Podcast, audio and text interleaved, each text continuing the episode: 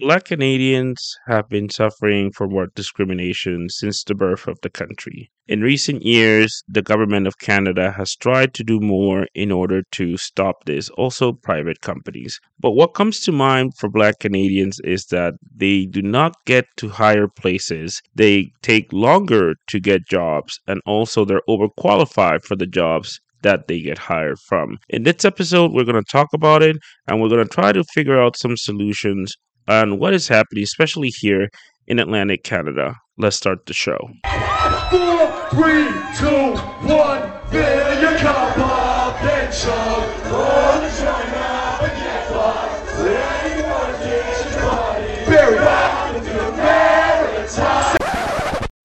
What's up, and welcome to another episode of Black in the Maritimes. I'm Fidel, and in this episode, we're going to talk about a subject that we have talked about it before, but not in this uh, specific re- reading, which is the hiring process and the recruiting process when it comes for black Canadians to get jobs.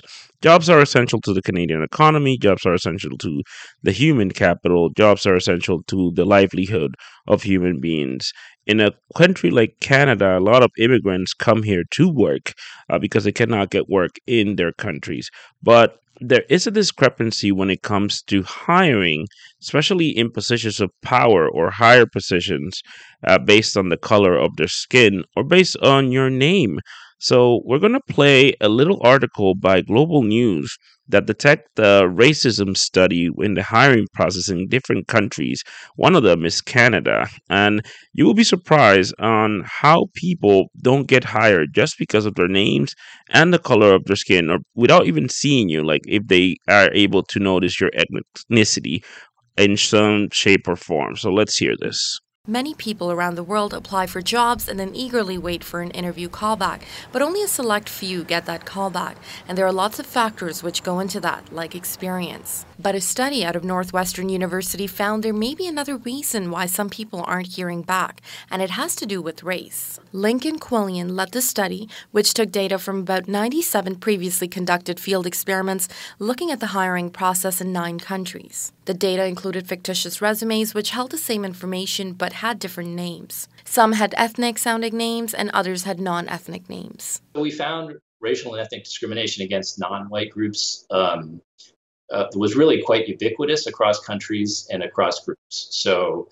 um, there were really no situations in which you know the majority members of the white group were more discriminated against than minority members were. Quillian and his team measured discrimination by calculating the percent of interview callbacks an ethnic applicant had versus a non ethnic applicant. France and Sweden ranked the highest out of the nine countries studied for the level of discrimination shown during a hiring process, followed by Great Britain, Canada, Belgium, and Norway. The US, Netherlands, and Germany had relatively lower levels of discrimination while calling applicants back. The study only included countries which had at least three research experiments on this subject. And um, if anything, I would suspect a little bit that the countries that we have data on have perhaps less discrimination than countries we don't have data on, uh, in part because uh, countries that had done, uh, you know, that have done a lot of field experiments of discrimination, that reflects the fact that there's concern in the country about the issue of discrimination. Senior economist Sheila Block recently did a study on inequality in Canada's labour market. Uh, my overall perception is that racism is alive and well in the Canadian job market. Um, it's not the way we like to think of ourselves. Block says a lot of times the bias is unconscious. Very few people wake up in the morning and decide that they want to be discriminatory. What people need to do to, to address this is to look at their employment systems. So the first thing that you need is you need some data, and you have to look at it and say, does my workforce reflect the population around us? And if it d- doesn't, who's not at the table, who's not being hired, and why aren't they being hired? And then what you want to do is you want to set up systems so that you're taking some positive measures to make sure that you're not discriminating in these hiring processes. With the right changes made, the hope is the most qualified people will get that callback. As you can see, this is not just a Canadian problem. It happens in other countries as well. And yes, it does happen everywhere. It just not, doesn't happen in Canada. Now, what we have to focus on is that Black Canadians here do give a great part of the economy to this country. And the way that we do it is by working and paying the taxes. So, one of the things that we don't realize is that the more the workforce is stronger, the better is for the country because we pay more taxes and those taxes go to cover things like healthcare, retirement, and certain things. But in this process, while you are a certain type of person, especially a black person or a brown person or indigenous person, uh, this doesn't get you to where you're going you want to be to pay more taxes and contribute more to society all the contrary a lot of the canadians that get hired do not get enough payment uh, in order to contribute more to society. In fact, the most Canadians, not only blacks, are living paycheck to paycheck. I think it's a 40%, if I'm not mistaken. However, we need to take a look and see why is this? Why does this happen? And the reason why it happens is because the private companies have not enforced this well. They have not done this uh, systemic racism part they have not tackled as much as they should. And once they do, then it becomes a process internally to get people to recognize that, you know, you need to be higher based on your skill, not on the color of your skin. And then make sure that you get treated as equal or superior, however, depending on the position that you're in. Now, one of the things that we got to check is how private companies are dealing with it. This is another article by Global News uh, saying on how private companies are trying to tackle the situation. The chorus of voices demanding social justice and change as the Black Lives Matter movement gained momentum rang loud and clear in 2020. It spurred promises from major firms across Canada to do better.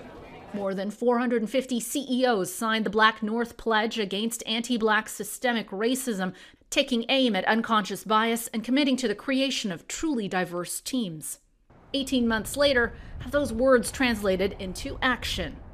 A KPMG poll of black Canadians in early January shows nearly 70% felt their employers were making progress to create more inclusive and equitable workplaces, but 12% felt that what they were seeing was lip service, and one in five said their employer was taking no action. 84% say they want to establish targets for hiring and promoting black Canadians with measurable outcomes and accountability mechanisms. And the same number want to see more black representation on boards of directors and among management. According to KPMG, addressing the complex problems requires a multifaceted approach.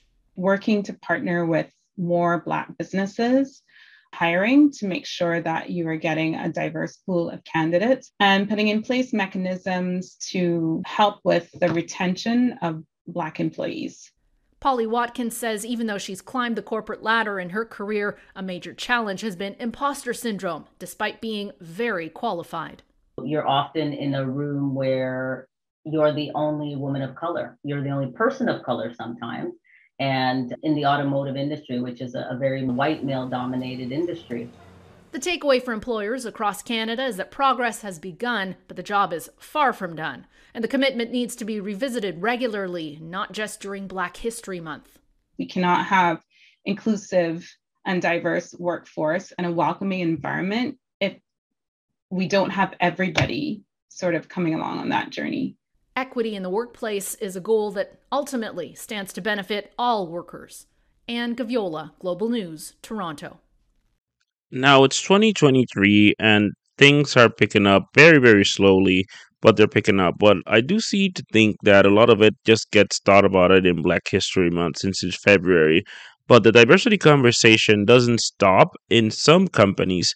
However, they reflected more on Black history or Reconciliation Day or things like that. But other the past 12 months, it seems that the conversation dies down, and it's up to people of color to bring it up time and time again, which it should not be. But um, that is the way it is right now. And I do know that things can take a little bit of time because processes are slow.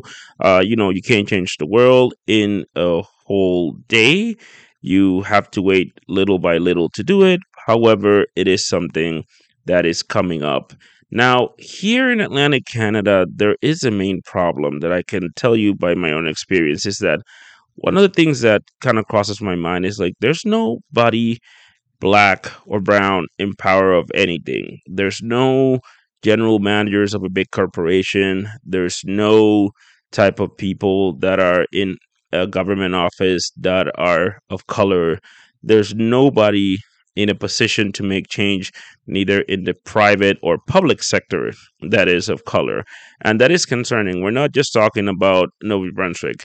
Uh, in Nova Scotia, which has the largest black population, we do have some MLAs, but that's about it. Not a lot of ministers, not a lot of CEOs, not a lot of uh, you know ombudsmen or commissioners or people that can actually make change in the public or private sector. And this goes to PEI and Newfoundland as well. So it is kind of concerning that over the time that we can spend as a province, which is almost 150 to 160 years, like in New Brunswick, we haven't had anybody of color or indigenous uh, that has held power for anything. And, and it's kind of concerning. I know we have uh, some people that have been MLAs. I think there's one MLA indigenous origin, but that's about it. And it is a bit concerning that that's still happening in Atlantic Canada. So it's something that we need to take a look ourselves and see how can we change this. I think, in my opinion, one of the ways that we can change this is by having more black businesses strive. I know there is a black program that the government of Canada has released that you can take loans and hopefully we'll see one of those businesses thrive and become something that people can get hired and they can get funded and they can hire other people of color.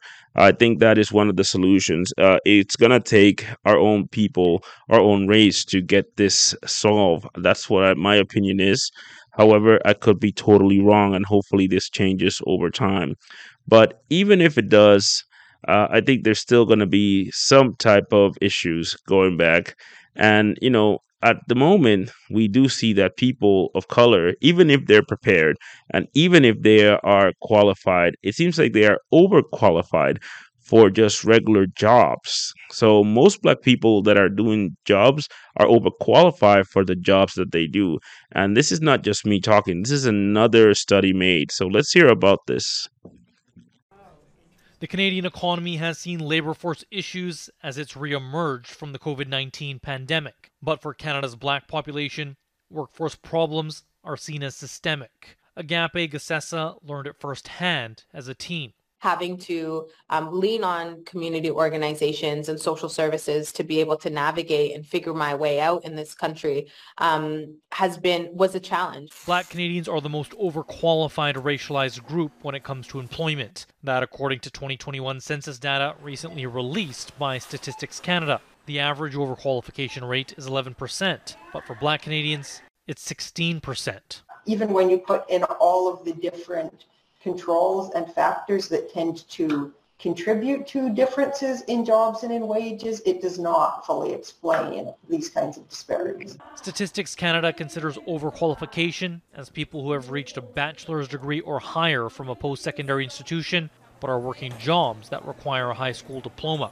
For other racialized groups like South Asians and Latin Americans, Stats Canada noted they had higher overqualification rates because of accreditation issues for degrees from international universities. But for Canada's black population, it didn't matter whether it was a recent immigrant or a settled Canadian, the rate of overqualification remained around 16%.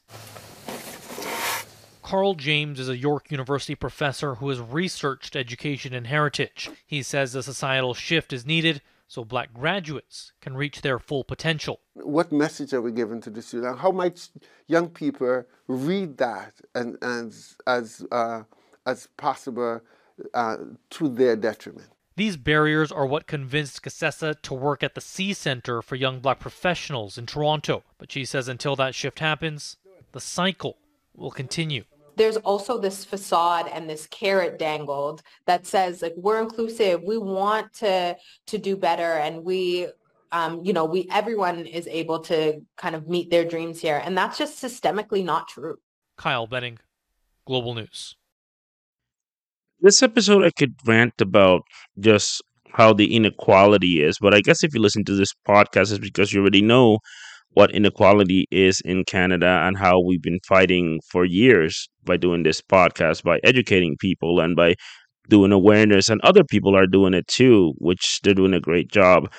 But one of the lessons that I'm taking here is that the way that racism is, it's not only by repressing you with your rights, but it's also by repressing you economically.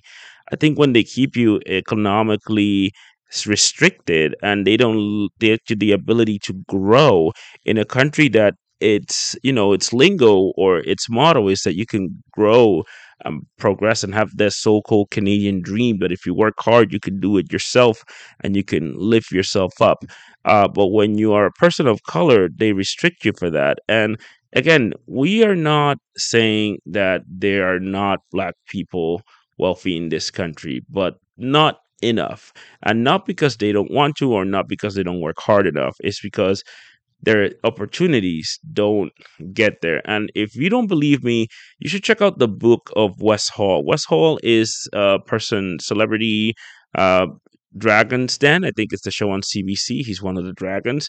And he also has a book called uh, Bootstrapping with No Boots, which he talks his story about emigrating from Jamaica to Canada and how he says that there's not enough opportunity uh, for black people in Canada to go to higher places. And this is a rich man. This is a man who has have made millions uh, in the country, in Toronto, especially in Bay Street.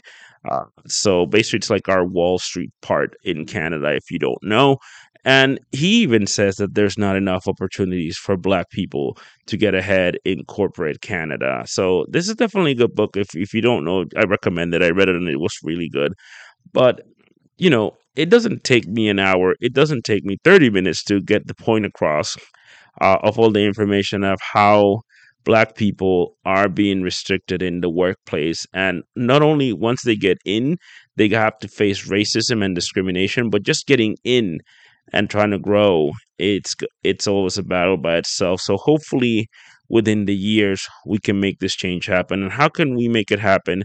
By calling it out and by talking about it. And i do have an article in black in the maritime that says why we should talk about racism at work. And you can check it out on blackinthemaritimes.com with that said I do thank you for listening. Uh, please subscribe wherever you get your podcast and shout out to everybody that donates on Patreon and PayPal. Peace.